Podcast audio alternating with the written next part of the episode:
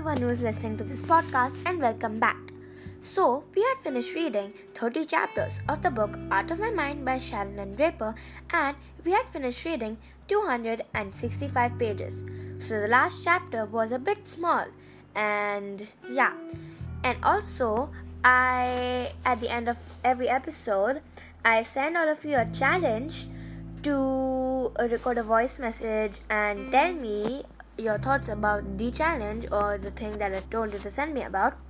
But as the last chapter was so small, I didn't send you guys any challenge, but I feel like I'll send you guys a challenge in this episode, and I'll also tell you guys how to send me a voice message. So let's start reading chapter 30. Chapter 30. What happened today was all my fault. I should have listened. We should have all stayed home and spent the day together. But we didn't, because of me. When I awoke this morning, it was raining. Thunder, lightning, wind. A constant soaking downpour that laughed at umbrellas and raincoats. The air itself was grey and heavy, thick with too much moisture. I could hear it pounding on my window. Dad came into my room and sat down on our old reading chair. He held his wrist carefully. Mom had put his arm in a sling. "Messy day out there," he said. I nodded. "Your team got beat in one of the late rounds in DC last night," he told me. "They got ninth place, a little bitty trophy." "But they weren't my team anymore." I tried to pretend like I didn't care. I blinked real hard and faced the wall. "I wish I could fix this for you, Melody," Dad said quietly as he headed out of my room. That made the tears fall for real. At first, I didn't want to go to school. I'd been excused because I was supposed to be in Washington, and if I went in, I'd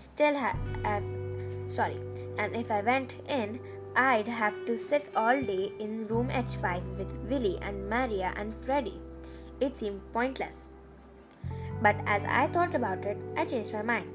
I felt the sorry for myself shift to mad again. And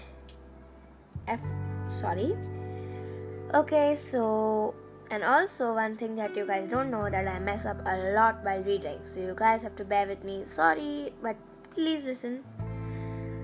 But as I thought about it, I changed my mind. I felt the sorry for myself shift to mad again. And the mad me decided that I was not going to sit at home like a kicked around puppy. I was going to show up and let everybody know they didn't beat me. Mom leaned on my door just then and said, "You want to stay home today? No one will blame you." I shook my head forcefully. "No, no, no." I kicked the covers off my feet. She sighed. Okay, but the weather is ugly, and I woke up with a migraine. Plus, Penny is sick, and Butterscotch threw up on the carpet. I had to put her in the basement. She got me bathed and dressed and took me downstairs. Usually, Dad carries me up and down the steps, but with his arm out of commission, Mom just grunted, lifted me, and did it herself. She eased me into my manual chair. My electric chair and lightning storms don't mix well. Hooked up my old plexiglass stalking board, ditto for Elvira, then sat down to catch her breath. "It looks like we're going to have one stormy day, honey," she said as she glanced at the wet mess outside the window. As she ran a brush through my hair, she whispered, "I'm so sorry, my Melody. So sorry about everything." I reached up and touched her hand. The rain continued to fall. She fixed me breakfast, scrambled eggs and cream of wheat, and fed me, one spoonful at a time. She kept placing her palm against my forehead. She was unusually quiet. I wondered if she was thinking about how many times she had fed me, how many more times she'd have to do it. Wearing a floppy yellow hat and a yellow duck-footed slippers, Penny wandered into the kitchen, coughing and sneezing. Mom stopped feeding me, found a Kleenex, and wiped Penny's nose. She hated that, of course, so she screamed like she was being tortured by enemy spies. Normally, Mom makes a game of it and wipes Doodle's nose as well to make Penny tolerate it better, but I guess she didn't feel it up to this. This time. Then the phone rang. Mom answered. a spoon in one hand, the dirty Kleenex in the other. Hello. You what? You need me to come in? But I'm off today. I'm supposed to be in Washington. She paused. Long story. I cringed. Penny continued to howl. She ought to put Penny in the basement with the dog, I thought, frowning. Butterscotch scratched furiously at the basement door. Penny, please, Mom cried out, cupping her hand over the phone. I can't hear. Penny quieted a little, but only because she had squatted down on the floor and put both hands in the Butterscotch's water bowl, sloshing water all over the floor. Mom listened for a minute, then she said into the phone, How bad is the accident? Lots of injuries? Okay, I understand. I'll be there. But I have to wait until I get my daughter on the school bus. She hung up on the phone and sighed, squeezing the tissue into her fist. I've got to go into the hospital, Chuck. She called out to that big pile up on the freeway. Are you dressed and ready? Dad came downstairs still in his pajamas. I'm not going today, he announced. You almost never take a day off, Mom said, a surprised frown on her face. My wrist is aching, the weather is awful, and Penny has a cold, he explained. Why don't you just stay home with me today, he said to me. But no, I kicked and shrieked and insisted on going to school. Can't miss today, I pointed. Must go, must go. Mom just put her head in her hands once more. Get Penny out of the dog's dish, was all she finally said. Dad ripped a bunch of paper towels from the roll, cleaned up Penny's mess, and wiped her nose with a wet paper towel. Dad started her screaming again. Her screech became a shriek. That was when she reached up and knocked over the cup of orange juice on my tray. My clean blouse was a sloppy mess. She did that on purpose, I thought angrily. Mom simply shrugged her shoulders and yanked off my shirt in one swift motion. She told Dad, Melody is determined to show up at school. Why, I do not know, but she may go as well. I couldn't explain to them that I wanted to see Catherine. Somehow, I felt like she'd talk to me and make me feel better. She's a college kid. She'd know what to say. Besides, I had to give her that card today. It took Mom several minutes to find a nude shirt for me until she remembered all the clean clothes in my suitcase. When she rolled that red suitcase into the kitchen, I looked at her, then looked away, and I refused to cry anymore. For some reason, the bus came early that morning. I'd just gotten my clean shirt on, my book bag still needed to be packed with my lunch and Catherine's card, and I had to go to the bathroom. Even over the noise of all the rain and thunder, the honk of the bus horn blared clearly. It always sounds like a goose in pain. I heard Dad open the front door to wave the driver on. He yelled, Don't wait, Gus, she's not ready. The driver, a sandy-haired guy who's been on this route for a couple of years, peeped once more, then rumbled on. Gus is really cool and often waits a few minutes as parents hustle to get their children out of their houses. It just takes us longer sometimes to get it together in the morning. Melody, baby, why don't you just stay home with Dad and Penny today, please? Mom asked as she lifted me off the toilet. It's such a nicky day. I kicked and cried out again, shaking my head. No, no, no. I didn't know why it was so important, but I knew I had to show up. Maybe I wanted to let everybody know what the team had done to me. I wasn't really sure. I only knew I had to go to school. Mom sighed and pulled up my jeans. When I got back in my chair, I pointed to thanks and Mom. She just shook her head and stuffed my lunch into my book bag. The rain didn't seem to be letting up, so Mom took a deep breath and started processing loads of me into the car. When I ride the bus, I simply roll down our ramp, down the driveway, onto the bus lift, and into a specially designed area of the bus that straps my chair into place.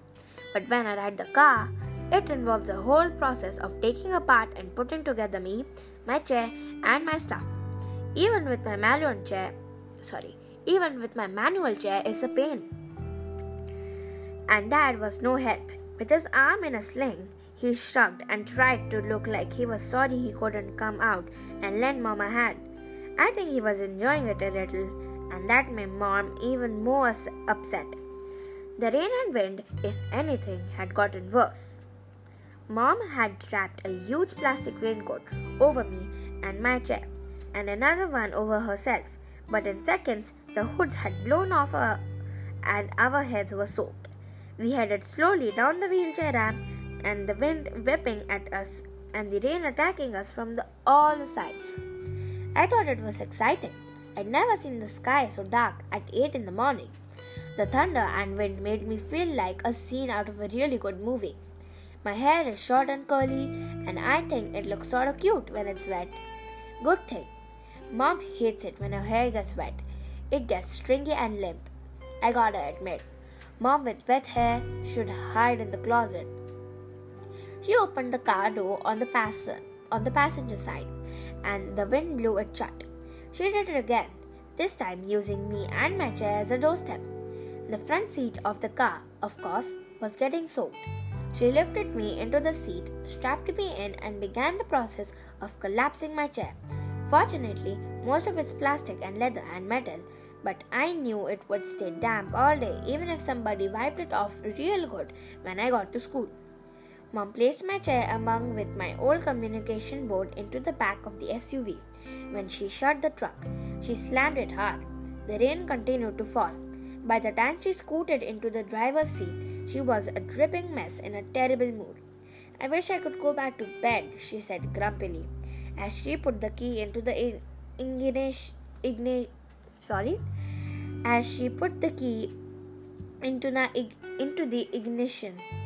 "My head is killing me. Why did I agree to go to work?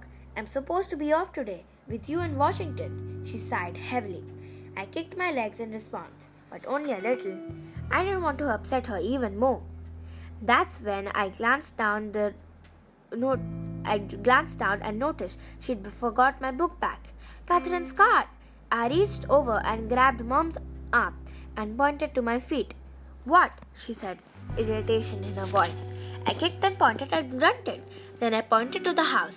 Dad, who had changed into thick grey sweats, was standing there at the front door, grinning, my dunning book bag in his right hand. And I could see Penny, still in her little yellow duck pajamas and not a yellow rain hat, standing behind him. She had Doodle and Mom's red umbrella in her hands. Lightning crackled. Thunder followed. The rain poured. I watched Mom's hand tighten on the steering wheel. She made a noise that sounded like something, I would say almost a growl. "Ah!" She flung open the car door, stormed back out of the storm, up to the ramp, then she snatched the book bag from Dad. She was sopping by the time she got back in the car. Dad waved his bandaged arm from the porch one last time, then turned around and went back to the dryness of the house. I watched as the front door almost closed. That's when I saw a small bundle of yellow dragging a red umbrella dart outside the house. I saw her for only a second, but I saw. I screamed, I kicked, I flailed my arms. The windows were almost completely fogged up, and they got even worse as I continued to act like I'd been possessed by demons. Mom looked at me as if I had lost my mind. She screamed at me, "Stop it! Are you crazy?" But I wouldn't stop. I couldn't. I banged on the car window, pulled Mom's shirt, hit her head. I pinched her, or at least tried to. "I can't take any more, Melody," Mom screamed over the thunder. "I hate it when you get like this. You've got to learn to control the squares. Now quit." She put her hand on the keys to start the car. I screamed, reached over, and tried to pull the keys from her. I scratched the back of Mom's hand. She smacked me on the leg. She'd never raised a hand to me before. Never. I still didn't stop screaming and kicking and jerking. I had to tell her that Penny was out there. Never had I wanted words more. I was going out of my mind. "I'm taking you to school, and I hope they keep you," Mom mumbled under her breath. Angrily, she turned on the car. A rush of air started to clear the windows. The windshield wipers rocked at their fastest speed. I cried, huge sobbing tears. I grabbed at Mom's arms once more, but all she did was shake my arm away.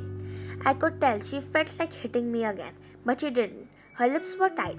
She looked out the rearview mirror. She put the car into reverse. I shrieked. I screeched. I yelled. The rain poured. The thunder roared. Slowly, the big car rolled backwards. I felt the soft thud. I became deadly silent. Mom stopped, turning her head slowly to the left. Then she turned slowly to the right, almost as if I'm in slow motion. As she saw Dad running out of the house, a look of stark alarm on his face. "Penny!" I heard him yell. "Where's Penny?" Mom rolled the window down on my side. Rain poured in onto me, but I didn't care. "What do you mean? She's with you." Mom's voice was low, but sounded frantic and very, very scared. "She's got out of the car." She looked down. She screamed for a long, long time. Her screams were louder than the police sirens that eventually came shrieking around our corner, louder than the fire truck and ambulance sirens that followed them, louder than my silent cries. I sat there for what seemed like hours, basically forgotten, strapped in the front seat of the car as the rain poured in my open window. I ached with fear. Okay, so that was the end of chapter 30 of the book Out of My Mind by Sharon Draper, and we have finished reading 275 pages. And that was a really hectic chapter. And so the challenge for all of you for today is, do you think that Penny is okay or not? Or do you think that Penny was actually lost, or was she just playing a trick, or was she just having fun? Okay, so yeah, send me a voice message about, do you think Penny was playing a trick on their parents or having fun, or she was actually lost and was wandering around her house or near her house? Or you can send me a voice message on, do you think Penny's okay or not? So here are the two things that you need to send me a voice message on. Do you think Penny's okay, and do you think she was playing a trick, or was she really lost? Okay, so send me a voice message about those things, and here's how to send me a voice message. Go in the episode description and click the link, then record your message and send it to me. It will tell you to make an Anchor account, but you don't really need to. You just need to fill in some details like your email, your name, your age, and some other stuff. And yeah, send me a voice message about, do you think Penny's okay, and do you think she was just playing a trick or was actually lost? Bye, and see you for chapter 31 in the next episode.